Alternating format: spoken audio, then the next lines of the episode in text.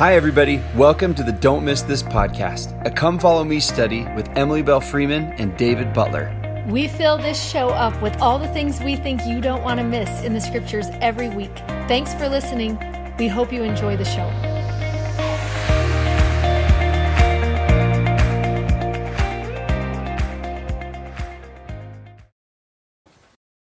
Hi, everyone. I'm Dave Butler. I'm Emily Freeman. Welcome to Don't Miss This. It's our scripture study podcast where we move through the scriptures. This year, right now, we're in the book of Acts. We're in the New Testament this year, I should say. And then right now, we're in the book of Acts, the second half. You're in the second half of the year, everybody. Congratulations, you made it. And uh, we've got some really, really rad stuff. The book of Acts is, right, a continuation of the story of Jesus, but now Jesus is in heaven and moving and working among everybody. And so it looks a lot more like what our life looks like and our relationship and interaction with, with Jesus. So we, it's really cool to be able to see, um, I don't know, a pa- almost like a pattern and principles of like, Yeah. what it's like to live this life, you know, a life under the direction of Jesus, like right now. Yeah, and comparing the early church to our church and, and what's similar there and what we see, but also and it's encouraging to see a lot of like oh like Yes. today there's some like disputing that goes on between people and you're like that's good to know Yeah, because we have that too and it's good Yeah. to see the miracles and like good to know we have those and, and can expect those too so that's really yeah, cool. and to realize like the church is is really growing and living. It's a living church. Yeah, that's and it an was awesome- here um, too. Like they were they were Jesus had just been there and they still were navigating Yeah, what church yeah. was meant to look like, which I really love that about this. It's um, actually a really we should have named the lesson that but it's, it has the same vibe Yeah. you know but it's that idea of right Yeah, just watching living church a a living cool- church cool way to in, say that. in movement, in motion, and also um, watching the leadership, right? And we're gonna we're gonna watch Peter have learning and growing lessons, but also um, one of my favorite things that happened last time we taught the New Testament four years ago was actually with my mom, because my mom had never really like devoted time to studying or understanding Paul mm. and who he was and the role he played in the early church. And you actually fall in love with Paul within these next six months. Don't you think that's true? Yeah, and I and, and I think it might be helpful to say, tr- fall in love with him in the Book of Acts, like Yes. as like watch the journey. Because what happens is in the Book of Acts, you almost get like this is Paul's journey, this is Paul's Yeah. lifetime, and then the rest is all the letters he wrote like during the Book of Acts. Siri really wanted to be I a love part it when of us. Siri loves But entering and the so like it's cool to see.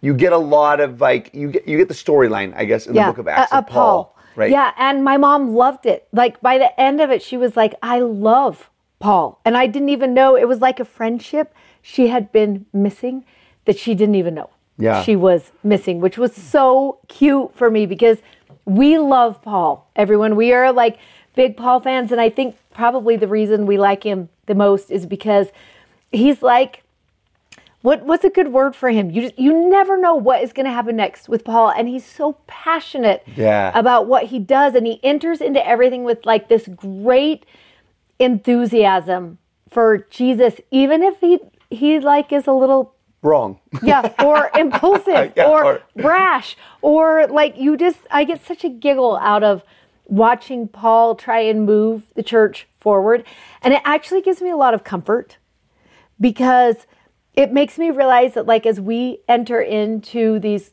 conversations and discussions and um, within our own church community and and in our wards and in our stakes and as we are working with other people to realize there are going to be Paul moments everybody we're all going to have them and you're going to come in with that enthusiasm and that passion and that's part of a living church And Paul gives you permission to not fit a mold. Yes. Like he like is an, a perfect example of like there's actually no mold of what missionary work should look like or what leadership should look like. You know, like Yeah. we kind of accidentally culturally create them. You know, and Yeah. that Paul gives permission to anybody who feels like I don't actually fit the mold of this. It's like, well, congratulations, you have a really good friend. His name's Paul. He wrote half the New Testament. So, like you, it's just you love seeing him. I had a mission pres, my mission president. Um, when he would talk about Paul, he would just cry, and it made me want to read Paul. yes I had, you know, I don't think I knew who he was when I started my mission. Yeah. I heard of him or whatever, but I was like, wait, why do you you really really love him so much? And I I want to. Yeah, I want to. want to know who he is. Yeah. So you're about to be introduced to someone you're going to love. That's what's going to happen. And I loved watching my mom take that journey of discovering him and then just loving him. So um, hopefully that happens for all of us as we go through these next six months. But we wanted to talk a little bit about two things that are kind of important. So we're going to dive into that for a second just to make sure you don't miss any of it. And then uh, we'll go straight into the lesson.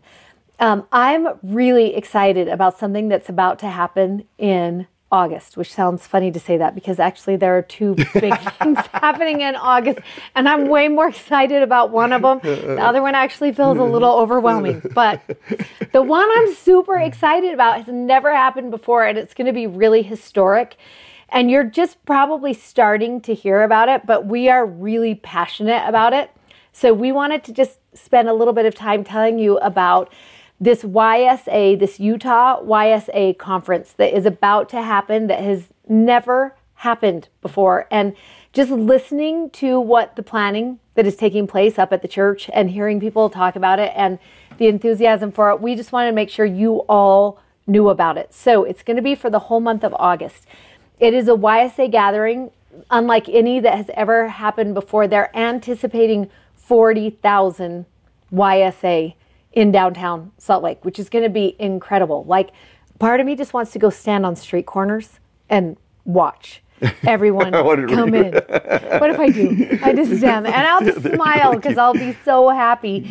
Um, so it's a month long um, conference. There's something every weekend, which I've got um, cute Grace, who is a young single adult age, and I just I think of this opportunity to meet so many people for one month and Yeah, cool. and be introduced to all different people. And it's hosted by the Utah area, so anybody who wanted to come in for any of it could certainly come in. For you look at a weekend if you Yeah. live out of state or something, or down southern Utah or something, want to drive up for some of it, get a whole van of people together. It's, Yeah. you know, the which is what I'm thinking. Who who doesn't want to just pull? It's it reminds me of when my kids were teenagers and they all wanted to buy that summer fun pass so they could just go everywhere together and get in to every single event. And that's how it's going to work. It's a $50 fee for the entire month. And you are invited to every single activity that is happening. And let's just say some of these activities, there's it starts August 5th. Yeah, August 5th starts down in Provo, and there's a concert. It's a One Republic concert, and Tori Kelly and Jordan Smith, they're all combining together for this concert to kind of kick off the entire month.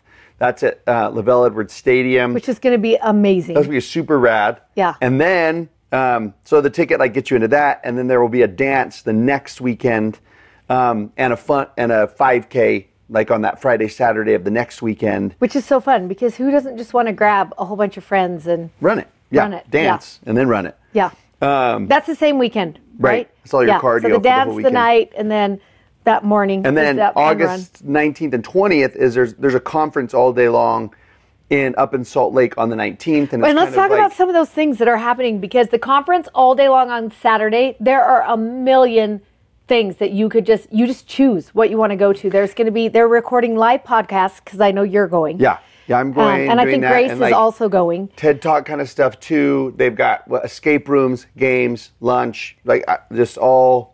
Yeah. Like there was a list of. You get on the website and see the whole on. list of. It's Plus sort of like you just wander and around choose. and yeah, yeah. meet. Think about how many people are going to be there, and I know there's going to be a lot of people from Utah, but they've got people flying in from different countries and uh, from different states that are coming to just participate because it's it's such a historic event. It has never happened before to gather that many YSA in one location, and then I think Elder Christofferson is speaking Has a devotional on that Sunday. that Sunday Yeah. of that weekend conference. Um, so if you're here, if you're nearby, um, that fifty dollars gets you into every single event. So it's kind of like you don't have to wonder what to do on the weekends because Yeah. you just there's something going on every weekend in August, and I just like to hope that people are going to maybe make a whole bunch of um, new friends Yeah. in August that just will be there for the whole rest of this next year. So if you're looking for a way of connecting, if you're looking for community, a place to belong, um, just a place to go for like happy and good memories. Yeah. You forgot about the speed dating and the pickleball tournament and the karaoke competition.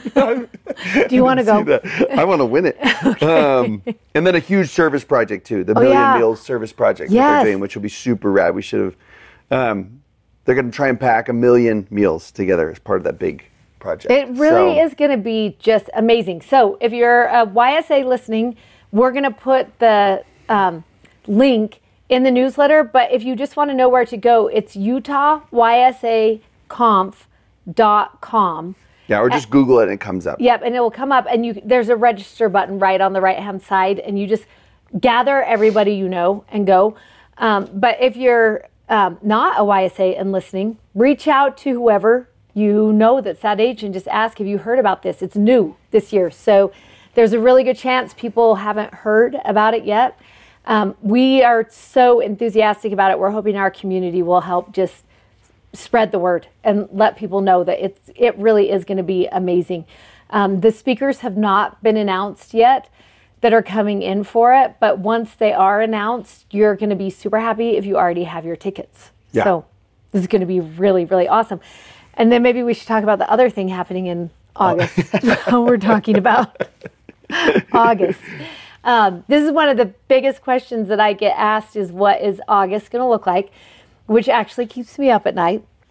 Um, I am starting to feel um, a little bit of excitement and less overwhelmed, but it depends on the day. We, David will tell you.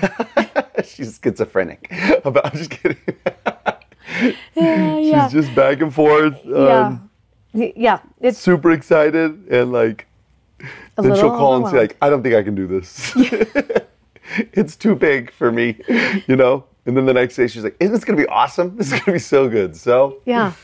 We just don't know what it's going to look like, but um, I am getting really excited. The longer I'm with my counselors, the more excited uh, that I get because they're just such good ladies. So it's going to require a lot of change in my life, and this community is one of those changes that we have been navigating. And a lot of you have been asking what is going to happen with Don't Miss This, and is it going to end? Like, will it be over once August comes? And these were the questions we asked Yeah. also in the early months of wondering and prayed about it and thought about it and put a lot of time into that. And I think um, uh, don't miss this is not going to end. There's just too many good things happening, and we the conversations that we're having with all of you about what you're learning and how um, you're using scripture in a way that you never have before actually really matters Yeah. to both of us. And so, don't miss this is going to continue.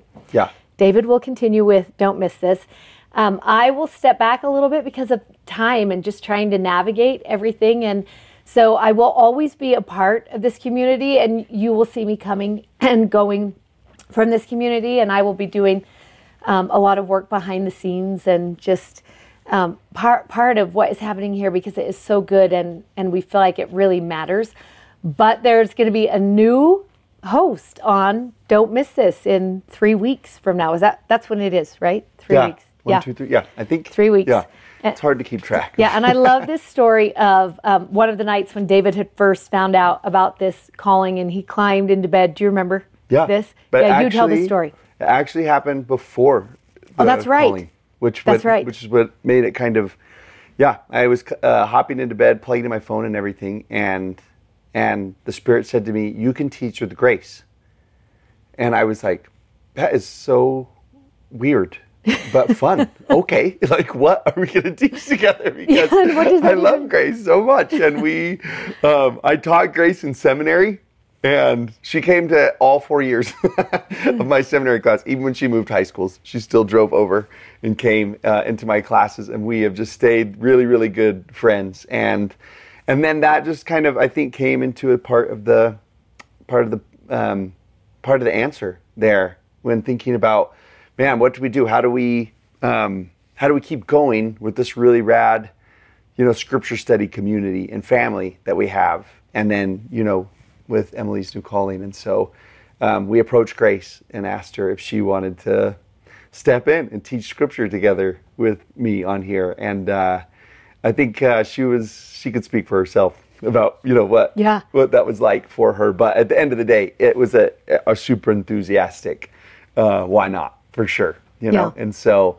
Um, we're, we're, we're not going to, we don't know what's going to happen with the two of us on camera. But out of the three of us, one is more nervous than the other two. yeah, Grace and I are so excited about it. So, um, so Grace is going. If you don't know Grace, you should go get to know her. Um, what's her Instagram name This, called? this week's grace. This week's Grace. Is that the cutest Instagram handle you've ever heard in your life?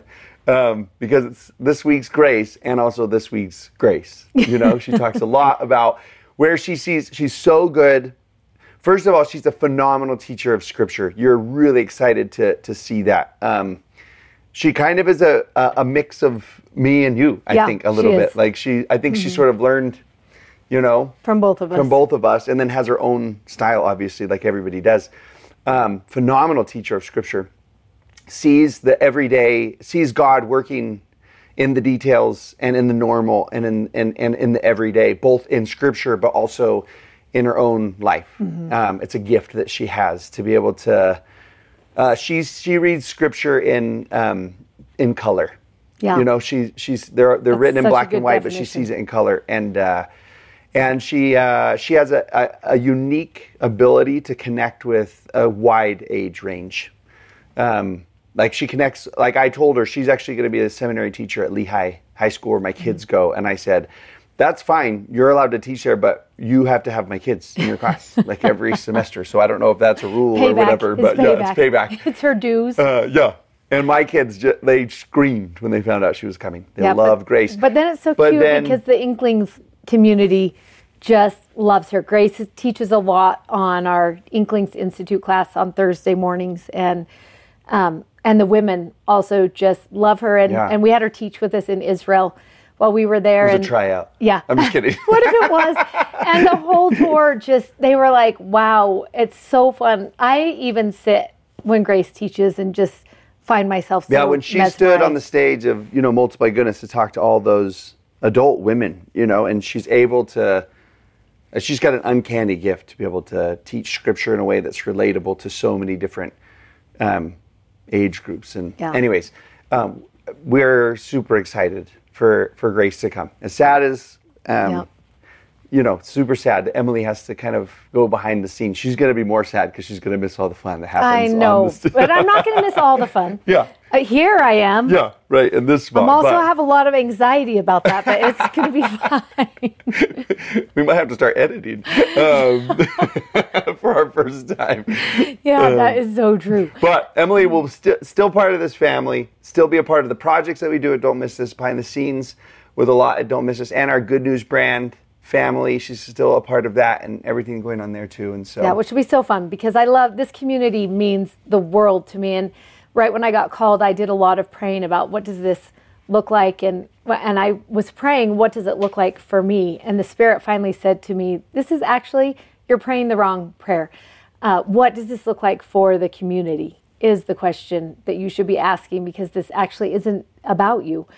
And the community um, is built around a family of people who loves to study scripture together Yeah. and I don't have to walk away from that. That's who we are and that's what we all do. And so I'll pop in and out and you'll you'll just see me coming and going. But um, for the next five years, my passion is for the young women of the Church of Jesus Christ of Latter day Saints and whatever good I can add to that community. Um, but but I'll be back and forth. So Yeah. that will be sweet, I think, for all of us. Thanks for letting us kind of go over those two things. We just feel really passionate about that. You know, the YSA conference felt like a cool opportunity, and then obviously you're uh, you're a part of what happens, you know, in our lives and what happens with us here. And so we wanted to kind of give a heads up to let you know like what we've um, landed on, what God's helped us land on with this, and and uh, yeah, Yeah. and uh, and let's jump in. Let's jump into the Okay. to the scriptures here.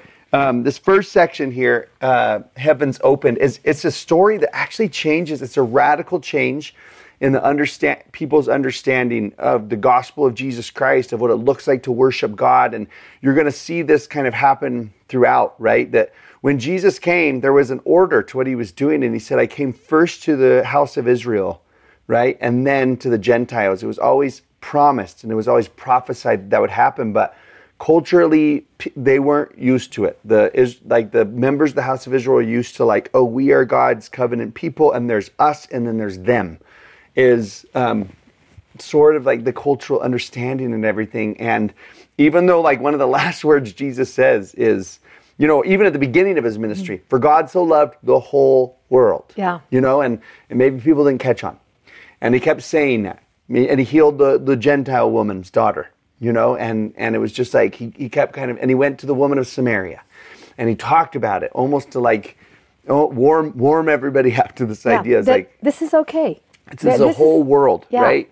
That I came to your your mission as the house of Israel was actually to take the message to the whole world. You know, and don't maybe get caught up accidentally in it's a job hazard of a covenant people to feel like, oh, this is for us and only us, but rather like, oh no, you Yeah. were called and the covenant was to, to bless all nations. Which is so good to remember because sometimes we do get uh, protective of the community in a way that doesn't ever allow anyone on the outside to feel welcome in the community. Yeah. And how important it is for it is for us to remember we actually are the welcoming door. That's our job Yeah. is to bring people in and we're going to learn that really well in Acts 10 and Acts 11. We're going to teach from Acts 11, which is the retelling of the the account that happens in Acts 10.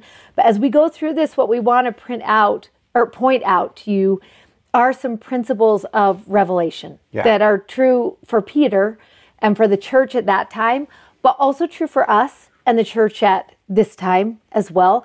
And and those principles are found really well in the retelling of the story that happened in Acts 10. So we're going to start in 11. Yeah, but let and let's tell the story first. You can you can flip that over. Okay. Here's what happens. There is a man whose name is Cornelius, and he's actually a, a he lives in Caesarea, and he's a, a Roman. He's a Gentile. He's outside, and he is a devout believer. He's a he is pursuing this like he's captured by the God of Israel. And he's a prayerful man and and I think that's important. You learn that about him and and and, and it'd be really easy right sometimes to be like oh the the those those Romans they are you know barbaric or whatever. But to like come into the story a little bit of somebody who's an outsider to them to learn like oh uh, someone said something um, at the you know our friend Hollis who does the treehouse talks. Yes. um, he somebody was speaking at that and they said uh, distance um, does not make the heart grow fonder. And and was teaching like the opposite of that. It was like when you come closer to someone's story, right? That's when the heart grows fonder. Like to like wait, let me hear your story. Let me hear what it is.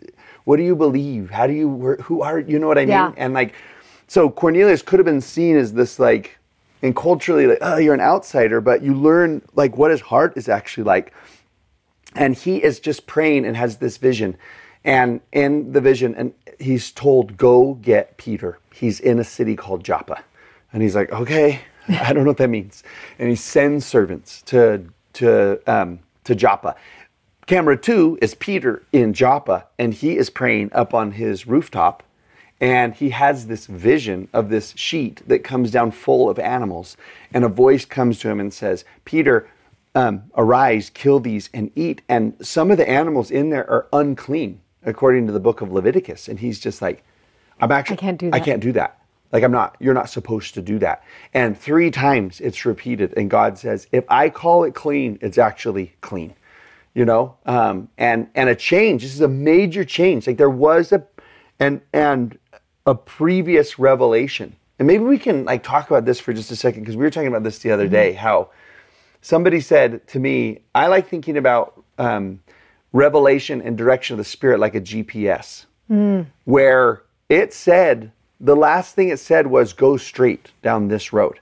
And then all of a sudden it says turn left. And just because you're turning left doesn't mean the straight road was wrong. Like the straight road had to get you to the spot where you needed to turn left. And right here, it seems as if God is saying, like, turn left. Yeah. You're going to go this way now. And they're like, no, no, no, no, no. You said we were supposed to go straight. that's what you said. And he's like, I know, I did. And now, And you were. And- and that was you, great. You had you to had- go straight yeah. for as long as you did in order to get to the place Right. where you turn left. And I think it's important to remember um, this when we're talking about revelation and, and also as we are seeking for answers and direction, to remember um, the doctrine generally remains the standard. It, it becomes almost like the, the guideposts or the roadways. Um, the doctrine is going to be what helps guide revelation. But within that, the principles that we live by, sometimes that's going to look like a go straight, and sometimes that's going to look like a turn left. And um, sometimes it, it could look like go straight for a long time, turn left for a second, and take an immediate right, which is a little bit jarring for Right, all of us to right. be like, wait, wait, wait, wait. Uh, why? Why is that happening like that? And um, that you really, if you believe in a living revelation church, have to put a lot of trust in God first yeah. and His ability to communicate to um, His church, to the leadership of the church, and and to realize that sometimes we may be going this way, and we might turn for a second, and then head that direction again, and then we may take a hard right at some point, and that requires trusting God. I think sometimes we get that confused by thinking our trust is in the prophet, and really our trust is in the Lord. Yeah. That's where our trust is. And the prophet has the weight and the responsibility of fine tuning his ability to receive revelation as he works through that process. And I, and I want to say two things, and I hope I don't forget them. Say purpose if I forget that. But I do. When you just talked about the weight of that, I, I we've said this before, and I think it's re- I think it's like so important to stop and to remember that because oftentimes people's initial response is a is to is a criticism, and it, I don't think asking the question why or trying to work through it is is a problem. But I do think it's important when we hear the word of the Lord through a prophet to like just consider for a minute what that weight is like. You know, and it's like I, I had a, a, a man yesterday um, in our Sunday school lesson. We were talking about the talk on patriarchal blessings. Um, not Sunday school. What's the other thing I go to? Elders Quorum Yeah. um, the uh, and his friend is a patriarch and and they were talking about going to this you know fly fishing conference together and and just the atmosphere at this one section of that conference was not gonna you It know, my wasn't friend- conducive? well yeah and he just said you know what i'm actually gonna like step out of this because i've got um i've got a patriarchal blessing i have to give this weekend and i need to and he missed out on a lot of like the fun and and, and whatever and and my friend just like wept in that class as he talked about The sacrifice. sacrifice of something like that and I, I think that's that would be really really important you know Mm. and you can watch it in this story and you see Peter like work through it and struggle Yeah, and wrestle with it and, doubt it and, Yeah, and you're just try and fine tune it. And I think we forget to allow revelation to have that process of mankind mixed with divine right and, and to allow for the process and allow for both it. and to Yep. say like oh this is a co-creative process it's a it's a heaven sending and mankind receiving process like you can't go fully man and this is all men's opinions and you and you pr- and you probably can't go fully this direction and say you know it's a fax machine like coming Right, to the earth. It's right. both it's like a and i think that's beautiful. I do it, too. it makes it uh, a little gritty and messy but there's beauty in that. And let's um i think you know the story well enough that maybe we can purpose. Oh good. I welcome. think it's like the scriptures are really clear about what the purposes of god are and it would be i think wise on occasion to zoom out and like stop when you get caught in the weeds of certain changes and direction and so and good. and back off and say like okay but where's what's god doing on a grander purpose here? Like all his revelation is leading toward his grander purposes. And i think that would be wise sometimes to not get so caught up in the weeds and be like okay in the grand scheme of things and How he's got a lot of time and you know Yep. anyways Yep. So what's awesome in this story is he has this vision of these animals, and the animals are a symbol to him of people, right? He's going to figure that out. Yeah, and he doesn't know when he sees it though, Right, which I think is like, important because he's What like, What's happening? Why are you doing? Why are you sending a cow and a sheet here? You know, Yeah. and it's like, what the? well, and, and he knows right away. Some of those are things that he's like, no, I can't, because he says kill and eat these, and and Peter's like, no, no, no, I can't. and God says you can because I'm telling you, you can't. And then it's so interesting in 10 when it tells us straight after that revelation comes, and he says uh, in verse 17, while Peter doubted in himself w- what the vision was that he had seen should mean. And that's one of the things that I love. The prophet, right? Wrestling. He's like, wait a minute, this does not make sense to me. This doesn't make sense with what I know so far. This doesn't make sense with Leviticus or what I've been taught. And, and he's going to wrestle. And I love that he doubts that process that is taking place that we get to see. No one like took that part out. They didn't like erase that and say, "Oh, don't tell p- people Peter doubted about this." I love that we get to be part of that like wrestle. It won't be for days later that Peter figures out the meaning of the animals in the sheet. It's actually not till chapter 11 that all of a sudden he's like, "Oh, When he's oh. retelling it, and he's like, oh, and, and sharing it with others, And he's then he's like, like, "Oh." okay, wait a minute. This is finally making sense to me. And I love that that for for probably the prophet, but also for all of us, sometimes there is a weight in the receiving. yeah, Um, and, a W A I T. yeah. That's what you mean. Oh, both. There's both. both. Yeah, but That's so true. But yeah, a But waiting. There's a waiting in the receiving of letting it settle in and actually letting the spirit work in us until we're like, okay, I think this is what you really do see it again. I- I see a gentle God here. You know, in the letting there be a waiting, W A I T, like a like okay, let have you work through this, and it's interesting because While this is while happening. this is happening, remember Cornelius has already had that vision. All of a sudden, his servants show up knocking on the door, and and God says in in um, verse twenty, He says, "Arise, therefore, and go downstairs and go with them, doubting nothing, for I have sent them."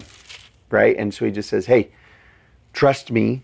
And walk downstairs and start engaging in conversation with them, and the next answer is going to come Yeah. you know, which is really cool. So the the poster this week, that's not true. It's not a poster. If you want to print it as a poster, no one's stopping you. But in the worksheet in the journal is we put a bunch of verses up on here and this is a great personal activity or class activity to kind of what are some of the things I'm learning about revelation? What are some of the things I could expect as I wrestle through my own revelation um, you know, from this particular story? And I love when you get in 11 and it tells us that because they're going to travel now to the church and an argument is going to happen. There is going to be a debate um, or uh there's so many different words, a discussion. Everyone's going to want to attach to a different word because some people don't like uh, the thought of arguing. But I just love this passionate working out of what does this vision of this sheet and these animals actually mean. And I love that God is like, they'll figure it out. And I'm going to actually let them figure it out. They're going to wrestle this out. And, And I we lo- should say, I guess we missed the end of the story, which Oh. is, uh, which will help make sense here. That you know, Peter finally does meet up with Cornelius, and he and they speak and they talk with each other, and the Holy Ghost it says falls on all of them, and then that's when Peter's like, oh, oh my gosh, wait a second, it wasn't animals. yeah, and It was then people. and then he he baptizes him, and it's this you know Gentile person who's baptized, and it's like, and that's when the rest of everybody else hears about the baptism, Yeah, and and he gets like, back. "Wait, like, what you are you can't do that. What, and that's when he starts retelling the story in in chapter eleven. Yeah. And I love when it says this Peter rehearsed the matter from the beginning and expounded it by order to them.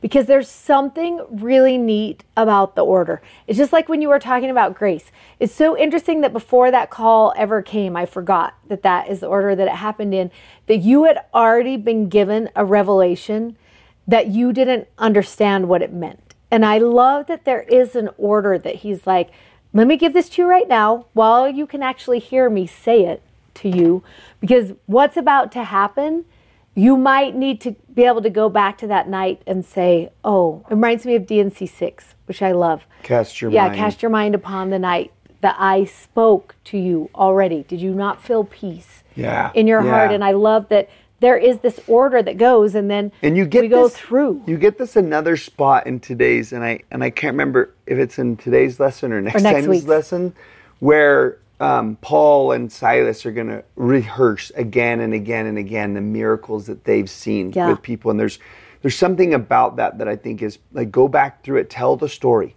right? because there might says, Let be me a walk piece you through this that hasn't Yeah. stood out to you before that actually is going to and that really is true because when we sat down that very first day and we were hashing out what is this actually going to look like um, grace was not our immediate thought we, we kind of had talked about several things and then david was like you know i had this experience happen which i didn't even know about um, that then settled in on the the weight of that, and there is an order. And um, it's interesting because in five he says the first thing I did is I was praying, and that's usually how revelation is going to start is with a prayer, and then there was this vision that came into my mind, and then I considered it for a while, and we just love as you're going through these verses that there's going to be. And can I say something about this in five? You'll see he says he's in a trance, which is not normally a word that we use. yeah, So I was looking at the what the Greek of it was, Mm-hmm. and another way you could translate it was in a spot of amazement or astonishment. Hmm. And I thought about how you actually can see other spots in Scripture where people have done that too, where they sat sort of in the wonder of something. Yeah. And that's put them in a place for revelation to come. And I think that's actually Yeah. a, a neat thing. Like Yeah. trance, you might accidentally read over that and think like weird, like Yeah. it sounds like voodoo or something. But um, but the idea of like, oh, he sat kind of, he was in some sort of amazement of something, and Yeah. Or that that thought that you have in D&C 11 where there's just a thought comes to your mind that you're like I would never Yeah. I wouldn't think of that like that. Um, and I love that it can come by vision.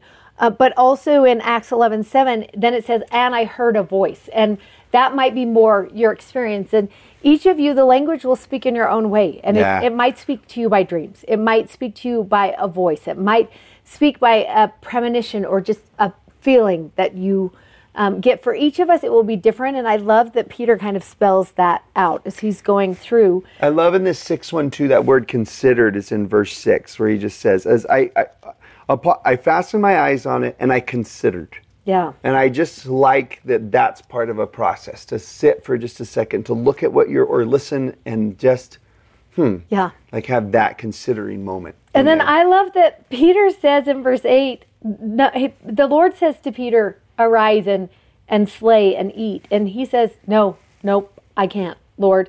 Um, nothing common or unclean has ever entered my mouth. And so I, I don't think this is actually right. And I like the questioning is part of the process of revelation, of that wrestle um, of trying to get it right. And, and that questioning time is actually really important.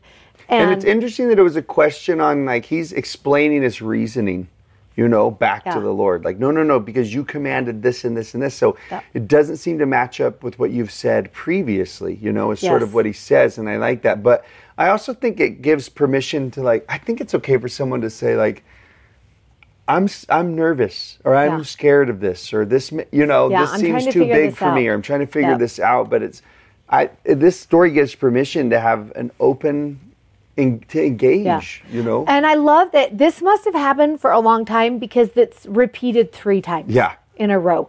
And so there is that settling in and trying to understand and and and you know how what's this going to look like and how will this be figured out and interesting also that even with the repetition three times that it, Peter doesn't just walk in and be like this is what we're doing and this is how we're going to do it he's still willing to wrestle it out within l- the leadership of the church also in order to get it right so i think there's something about this question and repetition that is important this 1111 is interesting and the lesson I kind of take from it is remember then those people show up And there's something about that confirmation, you know, that that comes. So the Lord's not just going to let this go, but there He's it will yeah, orchestrating there's something. something going on, you Yeah. can. s- He has a chance to see. Oh, hold on, the hand of God is in this. Like I'm having some sort of like, and then later, like when the Holy Ghost rests on all of them, that's another time where Yeah. He's just like,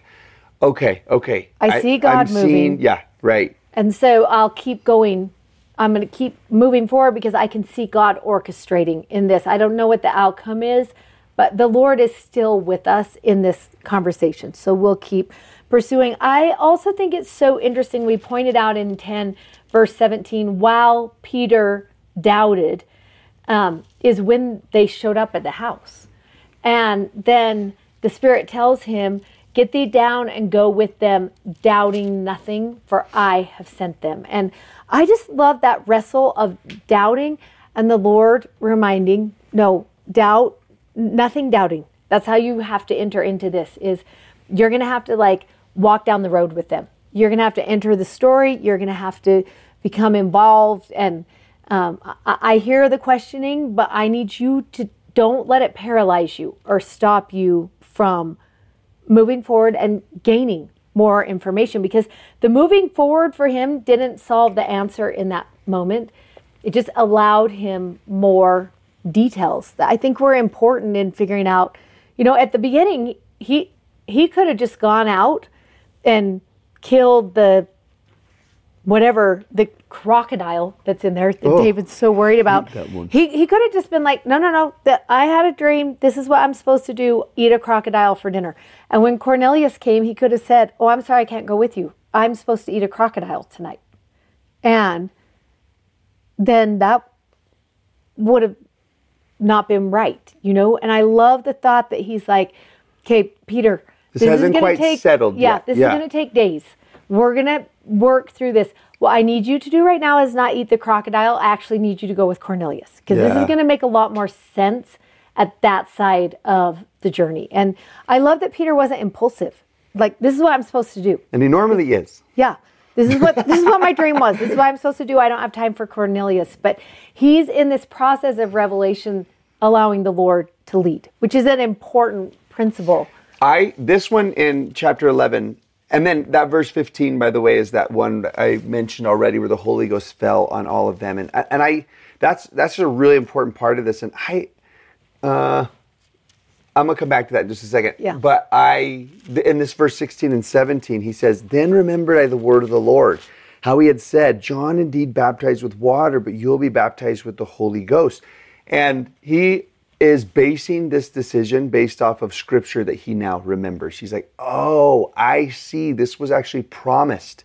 This was actually prophesied. This is this is not different than scripture. It which is so important, right? Right. It goes back to the doctrine. It goes back to that guidepost, like we talked about. That um, revelation can come that might change what our the principles of living look like, but but for Peter, what stabilized that revelation was going back to the original doctrine, which was not changing, but the way living looked like, the way the culture looked like, adjusted Right. in order to match what the doctrine was. Right. He comes back to what was previously written. And I have this as a, there's just one extra verse that we've added in here in Acts Yeah. 15. And we're not going to cover so much this full Acts 15, but we would say that's a fantastic scripture chapter to also study when considering revelation, but also revelation within a council.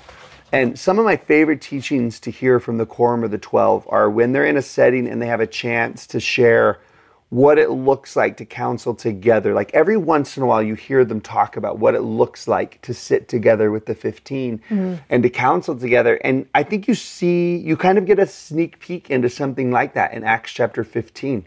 And you get to like look in there. But the verse I would add on to this one from 15 is Acts 15 15 which is he says this line and to this agree the words of prophets as it is written and then he quotes the scripture when they're making a decision together one of the things they bring up in acts 15 is like okay this makes sense because this is what it says in scripture in scripture it says you know, that Yeah. about opening up to Gentiles and, and everything like that. So that's awesome. But this last phrase Yeah. in 1528, I I think it happens three times in this chapter. Um, one's in verse 25, it's again in verse 28, but I think this is such a rad phrase for Revelation because it says this For it seemed good to the Holy Ghost and to us to not do this or to do this. And that phrase is so powerful because that shows that balance and that relationship and that revelation is a living thing between Yeah. the divine and humanity where he's like after careful consideration Yeah. after of what we're receiving of scripture of talking together at the end of the day it seems good to us in the holy ghost Which I love because it leaves room for this might not be exactly right, but this is what seems right right now with all the pieces that we have. And it allows room in the early church for if this isn't quite right, we will keep wrestling with it until we for sure have what God is trying to tell us. And I love that. I love that. There's so much Same, same. humility mm-hmm. there. And like it seems good to us to do this. If it's not quite right, God will God will continue to wrestle with us and we'll continue to navigate this issue because it's important enough to us to keep navigating it. And it's different and it's new and it's not the way we've done it before. But but I love that agreement in Peter to instead be like, no, I don't want to be embarrassed to not get this right, so I won't even engage. But more of like, okay, God is trying to help us be better at something that we're doing here. his purposes he's working out his purposes somehow right Yeah. And, and this seems good to us. And but if it's not quite right, it gives permission to be like, we will continue to revisit this until we feel like we are in line with what God is telling us to do. It would be way easier if we lived with God and He would just tell us what to do. Right. But part of mortality, part of coming down here, and part of the becoming Right. something process yeah, yeah yeah, and being transformed and and understanding is for some reason this revelatory piece of learning how to commune in higher and holier ways and I don't always get it right.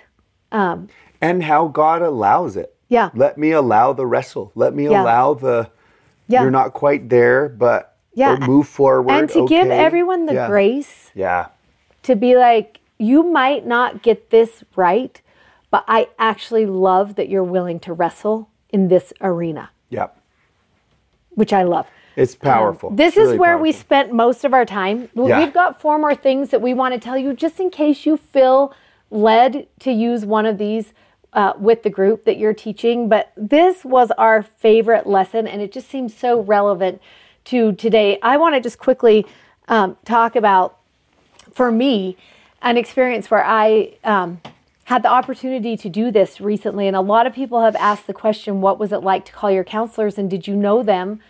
before you were called and I actually didn't know them before I was called and I talked about this a little bit on my Instagram account and a couple people had written in and they were like you didn't get to choose your counselors and I was like oh no I actually did get to choose my counselors in a sense but as I was reading those I was like actually God chose my counselors I have a, a really firm testimony of that I did not choose who I was going to work with. And I actually knew going into it, I felt really strongly about that at the get at the get go.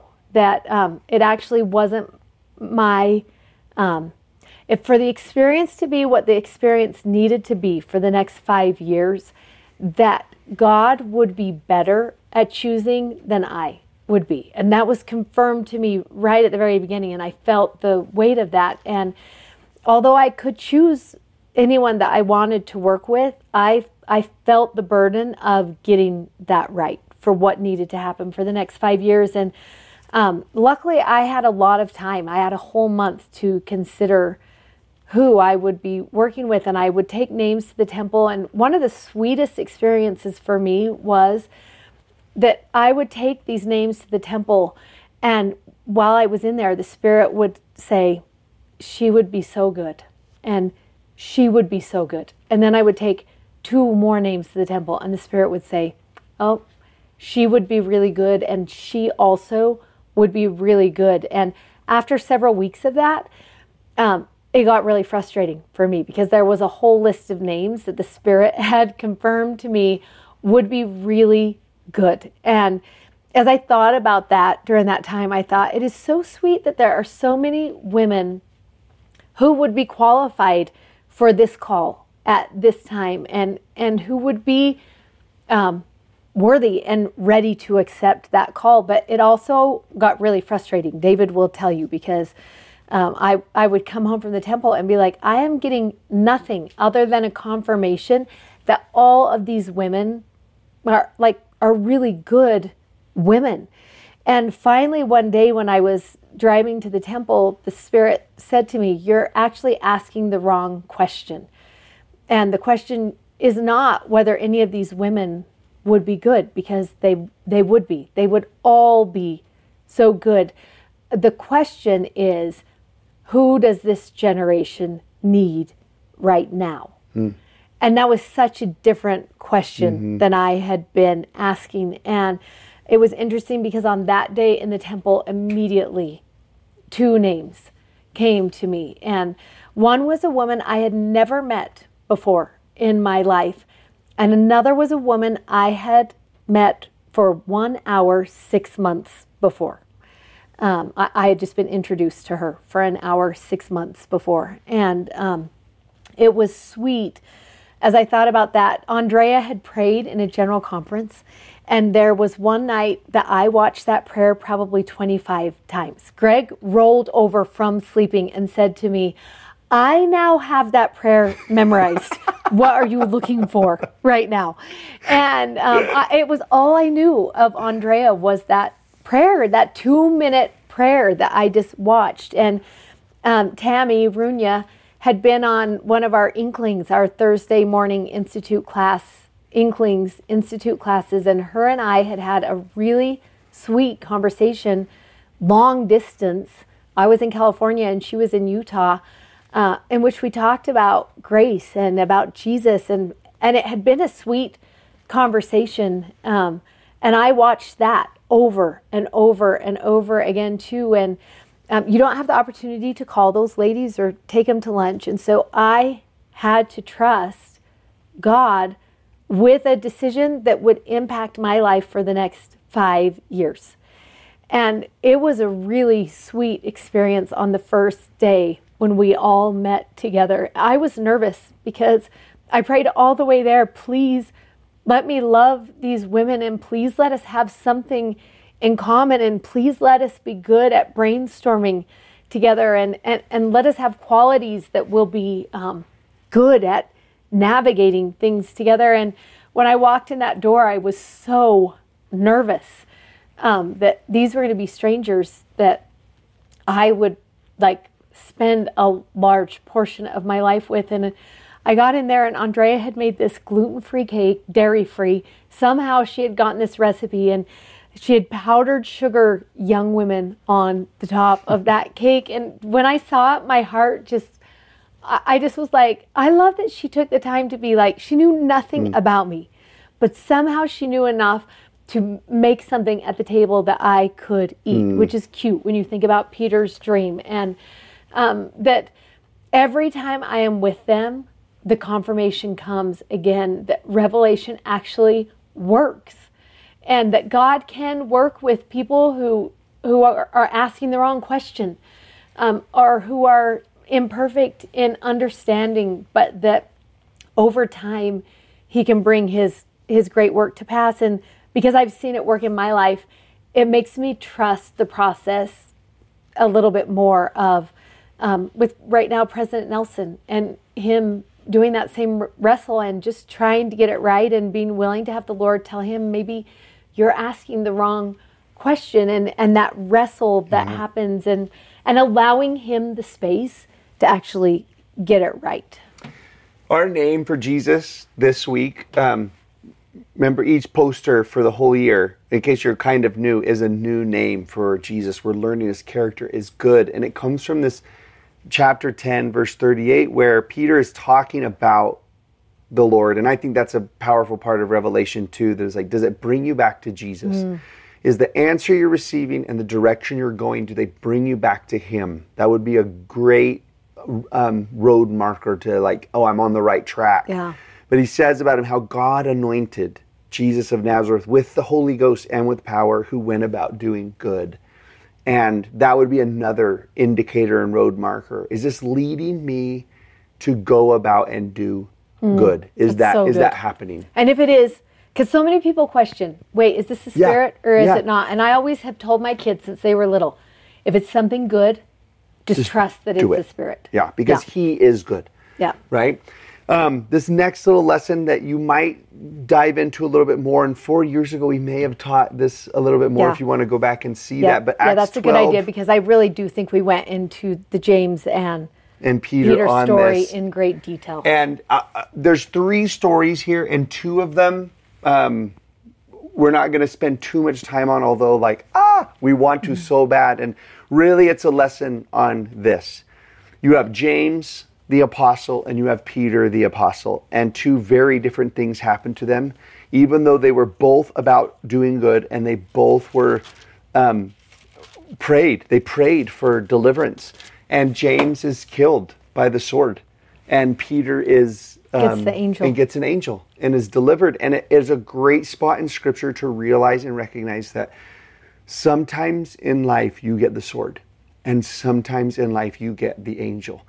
And one does not mean you're loved more or looked over more or more worthy Hmm. or any or anything like that. Although it's super easy to assume that, you know, if if you get the sword, or in contrary to get the angel and to think you're something better or whatever. Both of those, but it's a great spot in scripture to let that lesson settle on your heart, particularly for those of you who've gotten the sword recently, to just know like that is just sometimes the followers of God, the disciples of God who are mm-hmm. good, who are holy, who are wonderful, who are amazing get the sword. And sometimes they get the angel. And and often we might not know why for a little bit. yeah. And, and in our lifetime, we'll probably experience both. Oh, absolutely. Yeah. Absolutely. Um, but what happens in this angel sex, Peter is in jail and in the deepest part of the jail, and he is chained to six, you know, to, to Yeah. soldiers on his left and right, and there's 16 of them at the gate. And an angel comes in and just knocks off the chains, opens up all the gates, and escorts Peter right out of the prison into the street, is what happens. in and that then leaves him there. Yeah. This is my favorite part. This, if you're teaching youth, you this is a story Acts that 12 you is where you wanna go for oh, sure. Acts 12, it is so good because the angel comes, he gets him out of all of the prison, and then he gets him on the street, and then he's like, "All right, good luck," and he's gone. And Peter's like, "Uh." If people find out I just got out of there, I'm going to be in a lot of trouble. And where is my safe house? And and he's trying to figure out what to do. Meantime, the entire church has gathered together in another house, and they are praying for the release of Peter from prison, the miraculous release. This is what they're pa- praying for. Please get Peter out of prison safely. That's that's the prayer. And so Peter it tells us in verse 12 considers the thing he's like what should i do and um, he comes to the house of mary the mother of john whose surname was mark where many were gathered together praying and he knocks on the door of the gate because the house is locked because nobody's safe right now right? Nobody is safe. And this girl named rhoda a damsel who is one of my favorite girls in all of scripture for sure comes to answer and she hears Peter's voice and in like okay let's just think this through. Peter's in prison. Everyone wants to kill him that's outside of the house. And he gets out he comes he knocks on the door he says Rhoda it's me Peter okay if you're Rhoda what is the right thing to do in that moment. Like, get him in the house and hide him. That should be like your first inclination in that moment. Right. And instead, the scripture says, and when she knew it was Peter's voice, she opened not the gate for gladness, but ran into the house and said, Peter is standing at the gate right now. He's standing at the gate. And she's so excited. Meanwhile, She Peter left him as a fugitive out is standing in the middle of the street and he's like, Rhoda, you know? And she's in the house. And then remember what the people are praying for? Please, we're praying for this miracle. This is the miracle we want. Peter out of the prison, safe. And she tells him that. And all of the people um, say to her, You've gone crazy. And she's like, No, no, no. I'm sure it is. I'm sure it's Peter. I heard his voice. And then they were like, It can't be. It must be an angel. They must have also killed Peter. Who loves that this argument is happening in this room? Which meantime, I want to be like, what are you praying for, everyone? Because your prayer just got answered and it's standing on the front porch. Who loves it? They think it's it's his spirit, and Yes. the gate is keeping him out. Yeah. like if it's his spirit, he would just Come in. walk right through. I know the whole thing. I get the biggest kick out of it, and this is what I have written in my scriptures next to Rhoda's name. This is the most embarrassing experience of her entire life. This is the embarrassing story of like, you guys are not going to believe when I left Peter on, the the, front porch. Yeah, and, and now it's written down for all of us to read for thousands of years to come. Is this? But Peter, it tells us in verse sixteen, continued knocking. And when they opened the door and saw him, they were astonished. But he, beckoning them, he's like, everybody, stop talking. Let me come in the house. And then he tells that whole story. And I just love um, in this set of experiences these Rhoda moments where you're just going to get that front porch blessing. Yeah. That prayer answered, and and that it's going to continue knocking. Like you're not going to miss um, that blessing, and and you will have the opportunity to open the door and miracles will happen in your life and i just i love the reminder Yeah, and they that. and they really might be on your front porch right now, Yeah. and you just don't know yet Yeah. because you were expecting it to happen in some other way. yeah and it's like, what or, if it's or it was too good to be true Yeah. and so you weren't you were praying for it because it was right but you were like it's never going to happen and it actually and- is there knocking, and it's and it's porch. continuing to knock. Yeah. Like your blessing might already be continuing to knock, and it's just such a fun um, story. Let's remember to link that first video because really, if you are, this might Acts 12 might be a great place Yeah. to Hand me spend that your pen time and I'll write it down. and and let well hopefully we really did teach it four years ago and Yeah. you can um, you can have that two other quick thoughts one is right here in acts 14 where you have this spot where paul actually um, heals a, a person who is crippled and uh, and performs this great miracle. And a wonderful thing and the reaction is a lot of times what happened with jesus there's a, a pushback against it because it's not happening how they think it should happen. You're just watching it happen all over again right? But um, and he is actually um, stoned to death. And um, they take him outside of the city and they and they stone him. Well they think he's dead at the end of 19 and then in verse 20 there's this line that's super rad it says howbeit as the disciples stood round about him he rose up and came into the city and continued to to preach and there's just something about that picture that is just instructive of what it looks like to to be a, a disciple of Jesus Christ. That there are moments where we will experience persecution. The the the devil will oppose the good work all of us are trying to do, and we'll find ourselves supposing to be dead, you know, and just out of out of just feeling, mm-hmm. you know, and how sweet it is that those disciples stood round about him, and then he rose up, and and what that looks like to circle and rally around somebody, and and then he goes on in verse yeah who's down? Yeah. Mm-hmm. And in verse 22, it says, And when he rose up, he went and confirmed the souls of the disciples and exhorted them to continue in their faith, that whatever the tribulation that we all have to endure through. And it's so sweet to see that and then just to take a minute and wonder who stood round about me and who is it that I can stand round about and encourage in, in their faith. Mm. Yeah, this week. because people are going to be down and things are going to happen. I, I love when it just talks about um, when he says um, tribulation is going to come into our life and, and just that thought of think about in your own life actually right now who's down and and who needs you to stand round? How how can we circle them?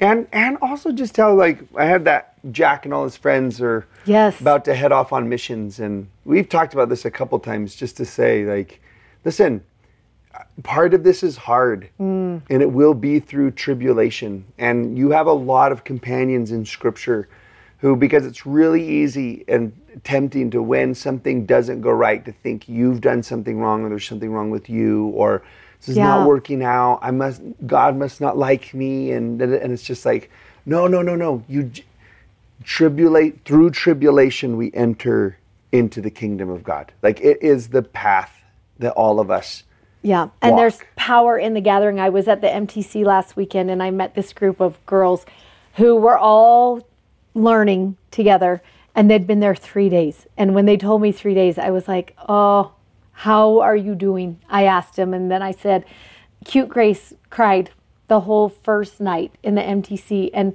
their all of their eyes just got so teary and I was like the nights are hard. The first nights are hard. And I said to them, remember also the last nights will be same hard. You'll cry just as much to leave this experience as you did to Come come into into it.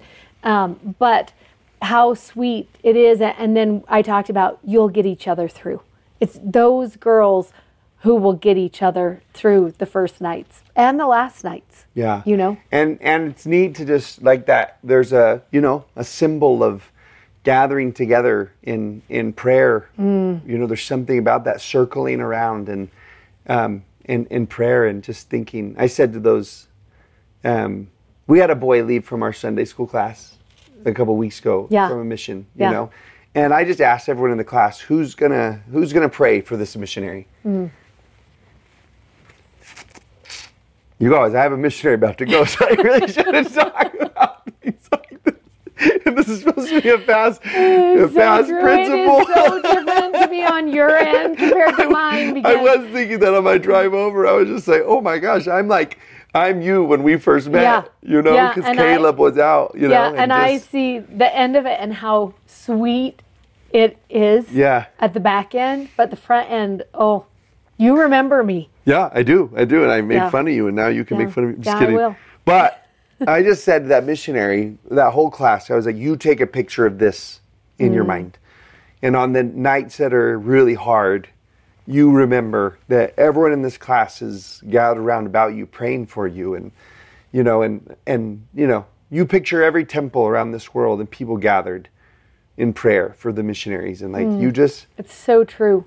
there's something, and Yep. but but not you know, and that's just a missionary, and obviously that's my world right now. But, But it is all so of us neat to think about because you know? I was when I was at the MTC, they showed us this video. I don't even know what the video was for, but it showed that age of people out all over the world, and they were building things, and they were visiting people, and they were teaching, and they were praying together, and they were on bikes, and they were walking, and you started looking at like the places they were in and the backgrounds and the countries and I was like this is a force this is a force and these kids have the opportunity to do something that not very many people their age actually get to do. Like they actually get to pack up and enter the world it, with a group. It's not by themselves with a group of other people their own age that are going out all over the world to bring good to, to do I was just thinking this that very scripture. verse, yeah right. this is exactly what they're doing they they go about doing good and as i watched the video i was anointed like by God to do good yeah, with power and yeah. the Holy Ghost. What you know? a remarkable thing! I don't know why I had never. It's been so individual for me. I watched my kids do it, and I watched my kids change. But for some reason, last weekend, I looked at that thousands, tens of thousands of youth that are out there right now doing good in His name. Mm. That's it. That's what they get to do for two years all over the place. And they get to meet new people who they will love for the rest of their life and have these crazy experiences and make these memories that they will never forget for as long as they live and just th- that standing round each other and, and that experience that you're about to have with your kids, it, like, I don't think we talk enough about how amazing it is what the church is providing. Yeah. Like the experience that is being provided is unbelievable. Right. Yeah, it's Right. just it's so good. Um, oh, Oh, and there they are. there they There's are. the man being yes, his friend. That's so cute. Okay, our favorite word, and we can just end on this. This is going to come out of Acts fifteen twenty six, and it really is just a testimony of what we've been talking about. Those kids who go out, but all of us, wherever we are, and whatever our call might look like, the the mission wherewith we have been called at this time, and for some of us, it's going to be within the walls of our own home, and and there may be a great work you are doing there, and for some of us, it might be a call that we actually went into an office of an ecclesiastic leader and received. And for for all these kids, it's going to be a call that sends them far away from these four walls, but into countries where people are just waiting for that. And I love how they describe this in Acts 15, verse 26. It's talking about, they're talking about the apostles um, and, and Barnabas and Paul and everyone who's mentioned. And I love it starts in 25. It seemed good to us, being assembled with one accord, to send chosen men unto you um, with our beloved Barnabas and Paul. And, and it's your Sunday school class, right? Yeah. And it's that circle of girls at the MTC. And it's everywhere these kids who are um, wearing these name tags and, and those of us who aren't wearing Yeah. the name tag but are wearing his name on our heart. And it says um, in 26, men, and I'm going to add, and women that have hazarded, hazarded their lives for the name of our Lord Jesus Christ. And I just want to be that person. I Yeah. want to hazard my life. Um, that word can mean surrender, it can mean yield up, it can mean give over, um, entrust, commit. Like, how many of us can say, I, I- I am going to surrender my life to Him? What do you want me to do, Lord? And where do you want me to do it? I, I am so invested in building the kingdom that I am willing to surrender this much time to whatever where do you want me to build just Yeah. just put me in that part of the kingdom and I will build there for a time And I think this part is so sweet that that line 26 has nothing to do with what's happening right here. Like th- what they're saying is, okay, let's send out Paul and Barnabas and the others to deliver the message of the decision that Yeah. we made. Yeah. But the kind what they have been doing is so endearing to the leadership of the church that they can't help but mention it. Yes. You know, they're like, okay, it felt good that we should send these people, our beloved Barnabas and Mm-hmm. Paul, who've hazarded their lives for the name.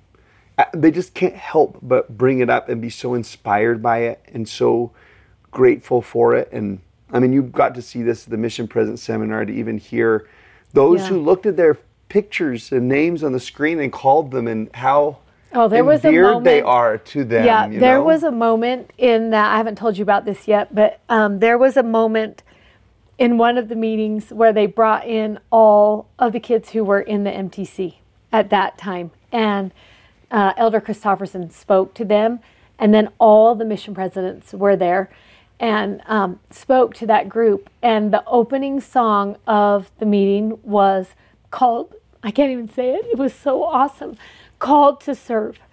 And um, as they started singing, I just turned around because the the kids behind me were so loud.